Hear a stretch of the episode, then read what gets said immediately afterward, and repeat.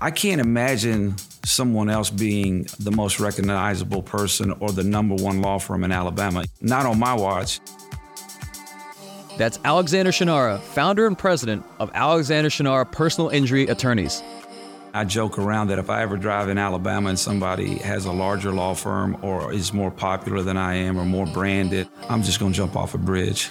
Because it's just who I am and it's just what I do. And the climb is fun, but staying on top is actually harder than actually the climb itself.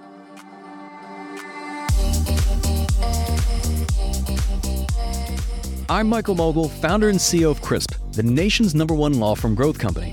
I've built my business through practice, not theory. CRISP started with just $500 to my name and has grown to over eight figures in revenue over the last few years, earning a spot on the Inc. 500 list of the fastest growing private companies in America. Our approach has been to take everything we've learned about generating massive growth within our own organization and help the country's most ambitious and committed law firm owners do the same for theirs. In each episode of this podcast, I sit down with innovative market leaders from the legal industry and beyond to learn from those who thrive in the face of adversity, challenge the status quo, and define what it means to be a true game changer. Today, we're revisiting one of our most popular episodes from the podcast where I sat down with Alexander Shunnarah. Alex was born and raised in Birmingham, Alabama, and has become one of the most recognizable faces in the state of Alabama and beyond thanks to his billboards. Over 2,000 of them and counting, and his now iconic slogan, Call Me Alabama.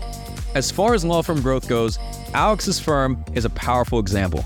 He's got over 70 attorneys and 17 offices in the Southeast, and they try cases in every single state in America.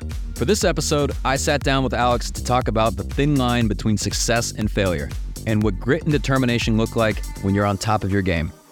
There have been times where I have driven to people's homes at 2 a.m., 3 a.m., that's coming up on the Game Changing Attorney podcast.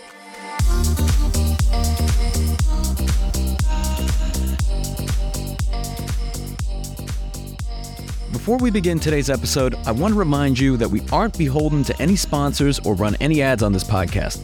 This allows us to present all of our episodes raw and unfiltered. I'm not going to push any made to order meal services on you or try to save you any money on your car insurance. That being said, I have one small request. If you receive any value from this podcast, please give it a five star review. Pay the fee so we can keep this podcast free. Alex's advertising campaigns have become an iconic part of the fabric of Alabama and seem to have even taken on a life of their own. There are fan pages on Facebook, meme accounts on Instagram, and even people who dress up as the man himself on Halloween. It's flattering, really. You know, I didn't really intend for any of that to happen. But um, yeah, they do dress up as me as Halloween. Uh, if I can't go to the mall anywhere, you know, without hearing something like a "Call Me Alabama" or I just went to a football game, you know, this past fall, and I, from the, where I parked to the stadium was only about a half a mile walk. I had to sign. My posse that was with me was counting. I, I had to stop for like 43 photographs, and uh, I pretty much missed the kickoff. But I think it's great because I mean it's my business, it's my brand. I'm actually the brand, which you know didn't intend that either. But 15 years ago when I started this, I really honestly didn't think I was building a brand. This is like the overnight success, 15 years in the making, right? Yes, sir. It's actually our 18th year, but uh, obviously the first uh, two or three years it was very lean and we still have it and it's a dear to my heart. We call it the Shunnarah swag, you know, where you're. So I still do that every day, and uh, we have probably a hundred swag items at all times. But uh, that's how I started, you know, where you just from the business cards to shaking the hands to the refrigerator magnets to and um, to the hot sauce to the hot sauce to just anything to try to um, get someone to remember you. Alex is the face of billboards in the state of Alabama and his marketing success is partly thanks to his propensity to keep his ear to the ground and adapt to the changing legal landscape. Like many legal titans, Alex began advertising in phone books, but with the rise of the internet, things began to shift. When I move, I move pretty fast, but I have to see something that kind of just strikes me to move. And I was just reading the paper. You know, I like uh, the financial markets also and stuff that interests me. And I had saw that San Francisco had outlawed phone books. I think it was a Wall Street Journal or USA Today, and it just resonated with me. And I love my state, but you know we move a little slower than people in San Francisco and out west. And the fact that the city of San Francisco had made it uh, against the law, I guess, to put the paperbacks.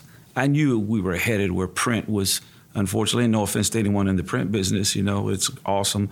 But in regards to attorneys and attorney advertising, that that was not where we were headed.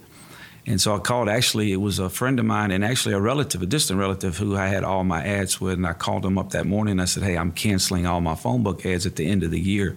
And I went to um, Lamar Advertising and I said, hey, your inventory space is about 40% off because all the car dealers had pulled and everybody had pulled and they really were struggling. I said, what are you doing with all your empty billboards? And they said, hey, we use them for public service, uh, you know, or PSAs or something. And I said, yeah, they're empty. You're not getting any money and uh, of course got the rate cards on them and then made this outlandish offer at the time it was a very low amount and um, uh, they said no we could never do that and i said well you know this amount is better than no amount and believe it or not a month later they came back to me and uh, that's kind of how it started and i bought 100 billboards at that time and and I'm not looking for credit. Maybe I shouldn't even say this. I think I was the person who actually started the whole phenomena of lawyers getting massive amounts of billboards, and so I feel like they've all emulated me. Uh, I can name ten lawyers in ten cities who went and did the same thing that I did. The thing about the space we're in, it's the personal injury space, or the you don't know when someone is going to need you. So it's a one-time deal, and most people are only injured the unfortunate, now I've had some clients who've been injured four or five times, and I don't know if they are magnets for accidents, but you only get one shot at them. So, any successful law firm, it's a marathon, and you have to think of it as long term. And that was really easy for me when I got in the billboard space. You know, I said, okay, um, I, I love practicing law. I'm 40 years old. I'm never leaving Alabama. Um, I was born there. I'm raised there. I'm going to die there. I'm not going to ever do anything else. And just making that calculated decision. And so, so the billboards will probably be with me now. I think the picture needs to change when I'm 70, but but it's been it's been a good fun run. Alex's strategy of advertising at a large scale has not only involved a tremendous amount of commitment, but also risk. I wanted to know what the key turning point was in his career, the moment when he decided to go all in. Well, I've always had a propensity to always just reinvest in my business. Um, I think I was just born and raised that way. Those were principles that my dad taught me. Uh, shout out to my dad. He just turned 83 on March the 5th, and uh, he used to take me to the flea markets when I was 10 years old, and that's why I think I'm so good with people. But uh, we all have that, I guess, you know, you reflect back that aha moment, and there was a, um, in about 2007, or excuse me, in 2005, I met a client by the name of Ivan Phillips, and um, he was just in a simple auto accident where he laid his motorcycle down and it just broke his arm. And he came into my office and he said he had mentioned like to two or three lawyers that he wanted it done on a reduced rate because he was uncomfortable with the hospital bills and that they had filed a lien on him and it kind of spooked him out and he didn't really understand what that lien meant on his house. And uh, he said, i want you to do it for a very reduced rate. And it took me about two seconds to say, sure, I'll do it.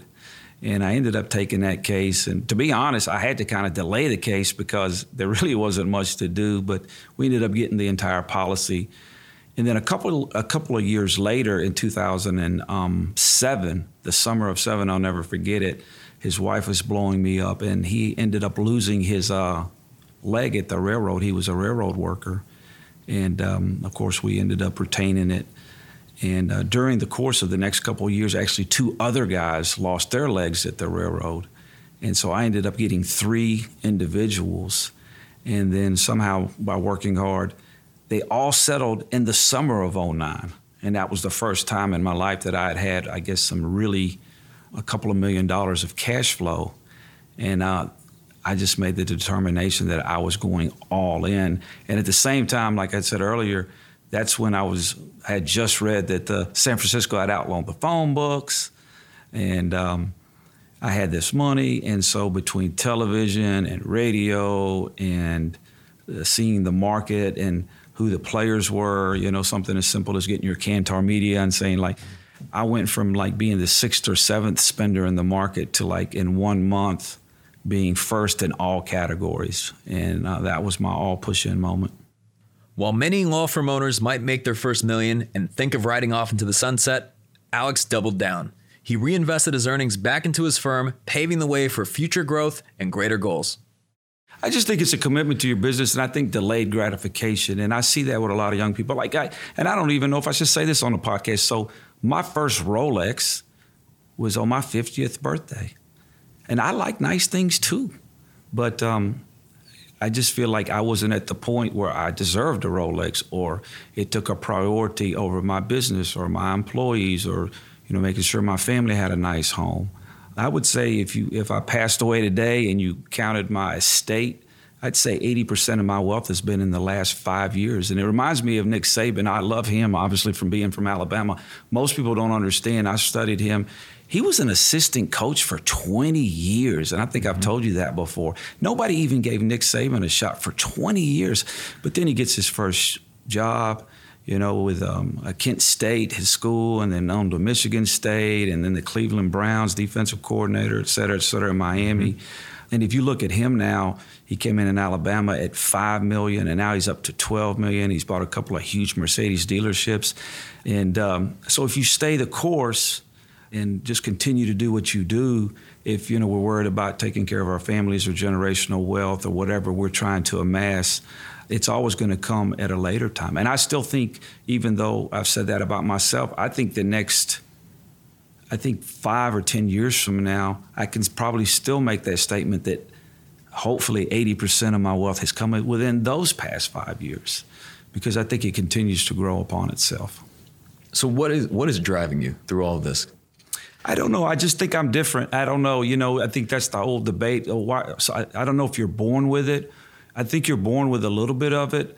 I think the principles are taught from your um, like to me. I was born with it, and then I was um, introduced to it by my father at a very young age, and then it's a combination of just being competitive. You know, when I got to law school, I wanted my grades to be as as good as anybody else's grades, and then when I got in the personal injury space, and maybe this is funny, but I I, I can't imagine someone else being uh, the most recognizable person or the number one law firm in Alabama. You know, those not on my watch. And I joke around that if I ever drive in Alabama and somebody has a larger law firm or is more popular than I am or more branded or I'm just going to jump off a bridge because you know that's funny, but there's no meaning for me anymore because it's just who I am and it's just what I do. And the climb is fun, but staying on top is actually harder than actually the climb itself. So I want to talk about that. I mean, it's always interesting. I, I ask myself this question probably about a dozen times every single day. What would it take? I mean, if, if you just mentioned somebody, let's say with a larger law firm or somebody to take down the Shunnarah firm, like what would it take to essentially either put a dent in your business or to put you out of business? Because I'm sure this, this probably keeps you up at yeah. night. I find some of the most successful people are also some of the most paranoid.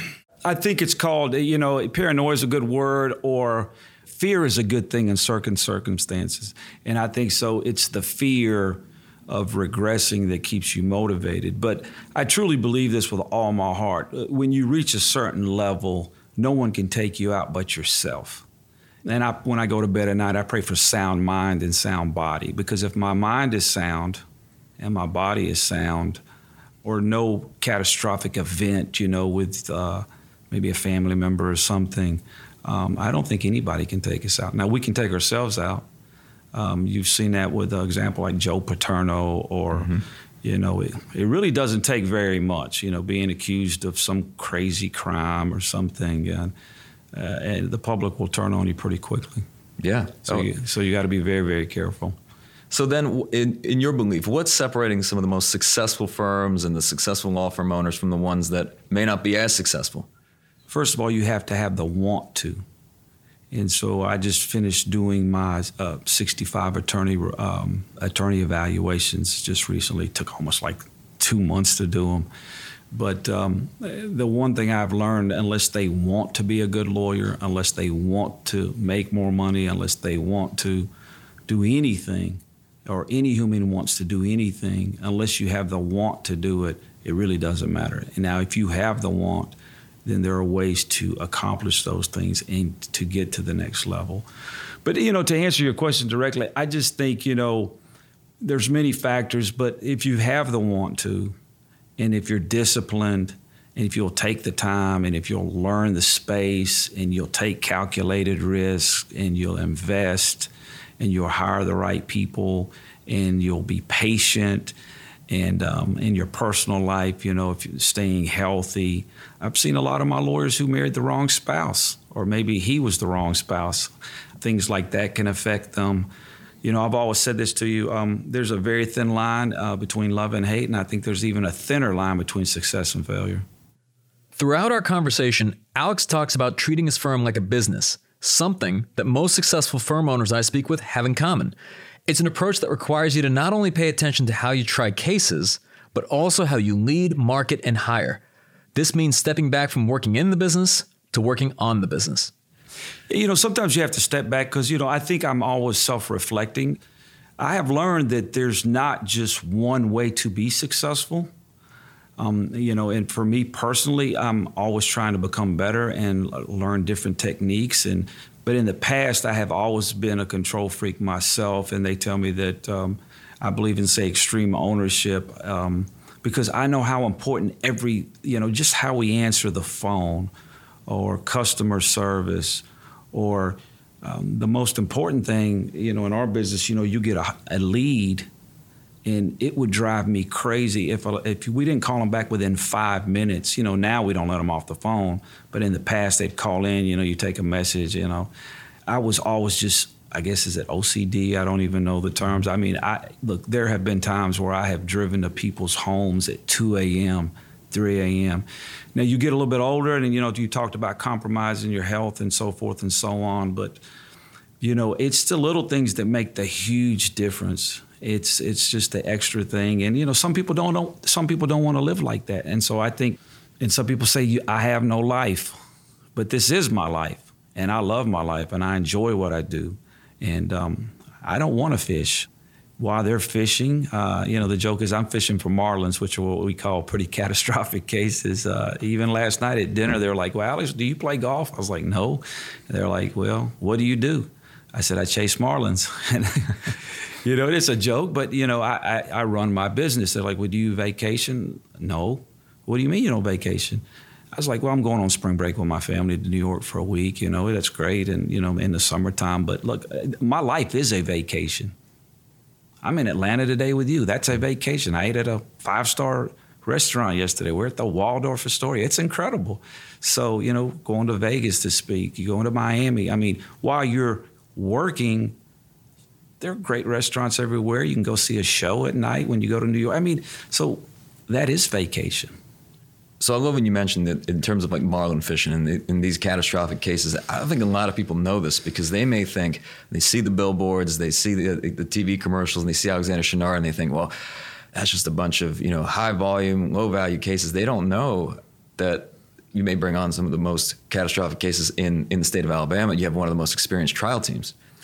Yeah, you know, that's something I'm very proud of. I think we are one of the first firms that, so it traditionally, you have um, law firms that advertise a tremendous amount. You know, like here in Atlanta, I, to my knowledge, and, and not to be disrespectful of anyone, all the high volume firms do not litigate.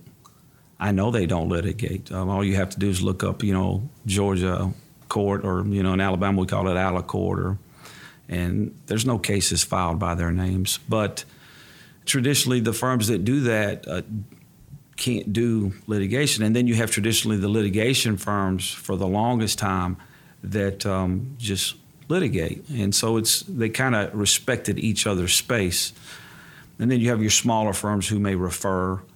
But about seven or eight years ago, actually in 2013, I went and hired probably 10 of the best litigators in Alabama. And um, we've actually tried more cases in the last honestly seven years than any law firm, have the most verdicts.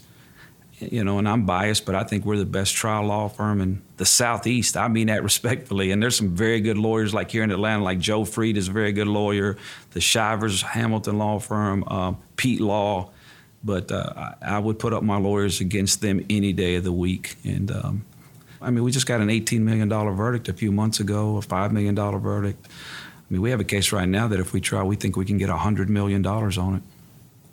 We see a lot of firms focusing on a lot of things like pay per click, any type of short term drivers, lead services, things like that that make the phone ring today, perhaps, but are becoming heavily dependent upon those sources at the expense of not focusing on their brand. What, what are your thoughts? I think it's a balance. You know, I think you always have to take a certain amount of your money and, and allocate it towards branding.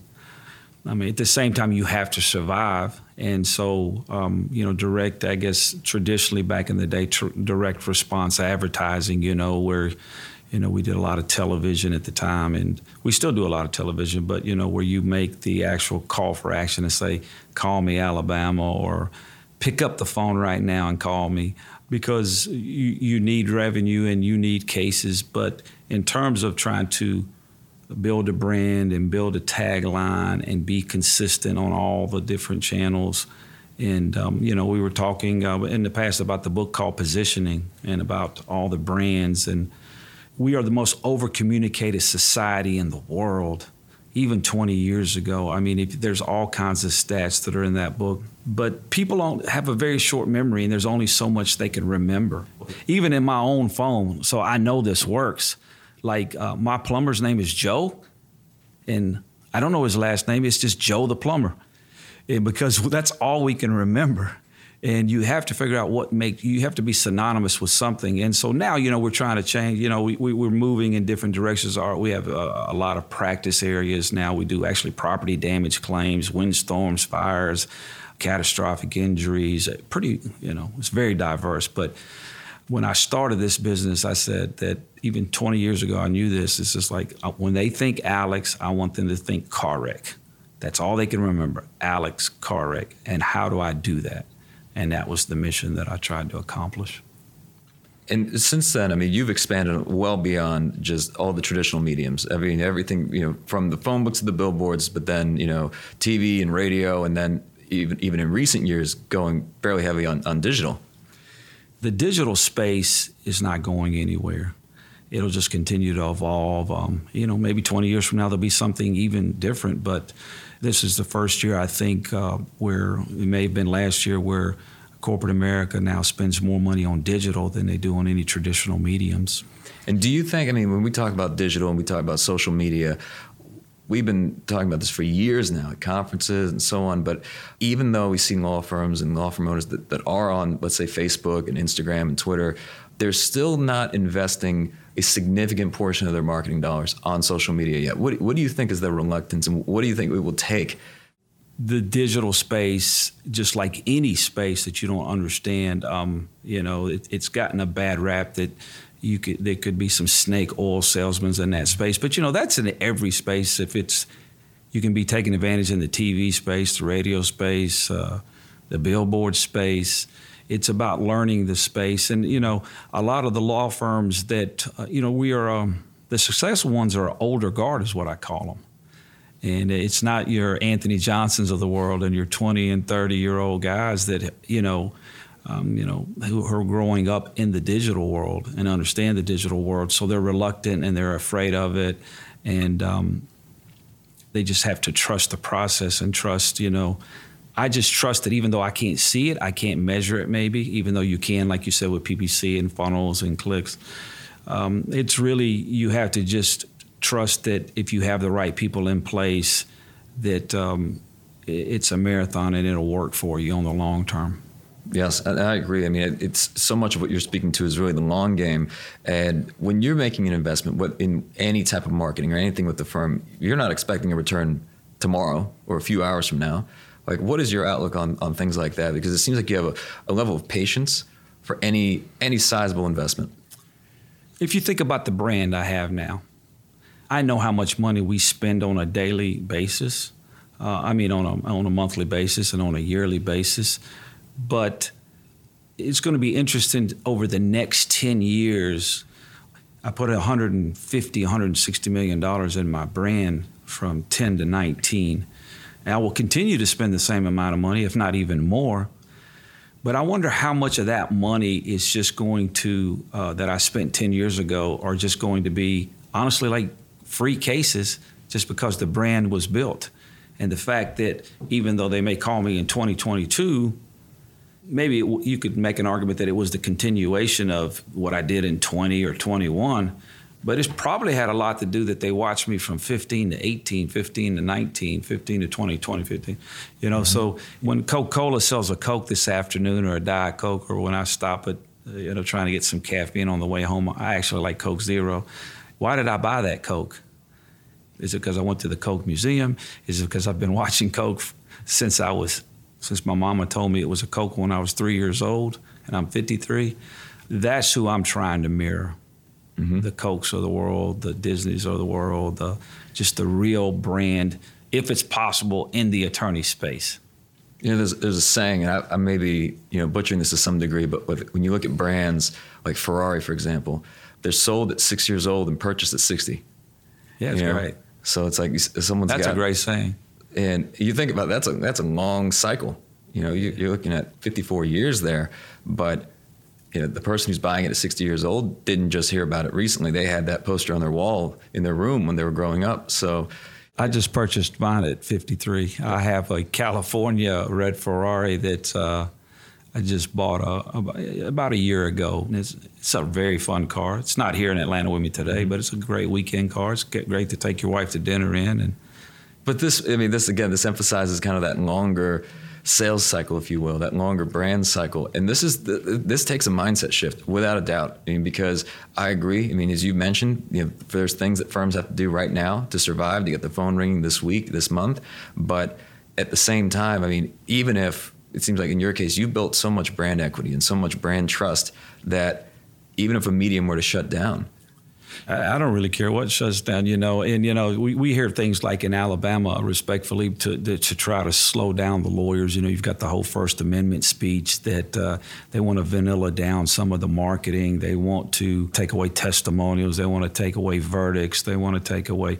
Actually, I think that would help me if you want to if you want to make us all look vanilla and you want to make us all stand in front of a whiteboard with some uh, fake law books behind us and that actually helps me because I'm just going to do the same ads that everybody else does. But the fact that I've been doing it, I'm going to say, I'm Alexander Shunnarah.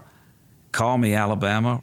If any industry that gets, um, I guess, restricted because of legislation or something, it's only going to benefit the people that are already there because creativity is what gives people the chance to maybe usurp someone or to be recognized.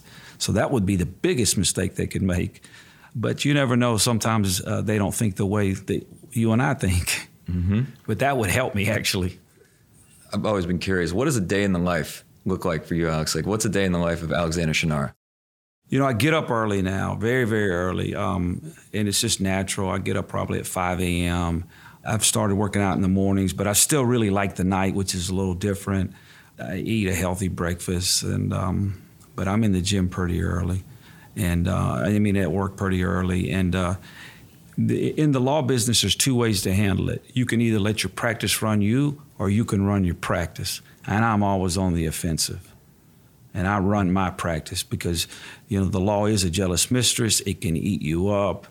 Uh, you can get bogged down. I mean, I mean, think about this. So I, this is how I try to explain this to my clients. I mean, excuse me, my lawyers, and they make me very upset sometimes. But you know, I love them, and they're a great team. Is like, do you remember when you went to college? And they're like, sure. And I was like, do you remember when you had five classes? Yes. Do you remember when you had like ten assignments in five classes? yeah, that was, a, that was that was rough. I was like, you were always stressed out. You were always burdened because you had like ten things to do in five classes. It's fifty things. I said, well, now you have 200 files, and you need to do 20 things in each one of those files to move the ball. Because the day we get the file is what I call that's A, and the day we close the file or get a verdict is Z. And you have to know how to manage how to get every file from A to B to C to D. And you have to be able to balance all that and then lead your team to help you get there. So um, stop talking in the hallway go work those 200 files that we have. We have a duty and a responsibility. We're supposed to be competent and zealous and diligent and all the bar rules. So you're violating the ethical rules right now. So please go to work. And that's that's so interesting to me. So even even now, after all these years, it's like still in the office. Like it's it's still raising the standard, pushing the standard, reinforcing the standard yeah. with with your team. And um, always having teaching moments. I, I like that. That's something that I really adopted it's always a teaching moment, you know, always, you know, you can do this a little bit better. Because if you decide you want to be in this field, I mean, you decided you wanted to work at this firm, you decided you wanted to practice law, civil, you decided you wanted to work at a, um, you know, a tort practice. Well, let's make the most of it, and this is how you can do the best job for your clients. So thank you, Alex. And to close this out, because I've got to ask, because of the nature of this podcast, where we interview game changers, what does being a game changing attorney mean to you? It means always setting the standard, raising the bar, being the best of the best.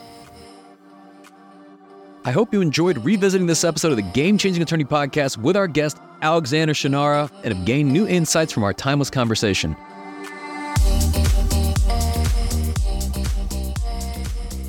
If you found this episode valuable, here are three free ways that I can help you grow your law firm. Number one, download the first chapter of my book absolutely free at GameChangingAttorney.com. Number two, you can shoot me a text at 404 531 7691 and I'll answer any question that you've got for me.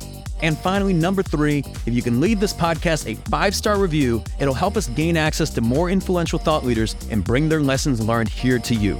For more information on our interview with Alexander Shunnarah, see the show notes for this episode in your podcast app or visit legalpodcast.com.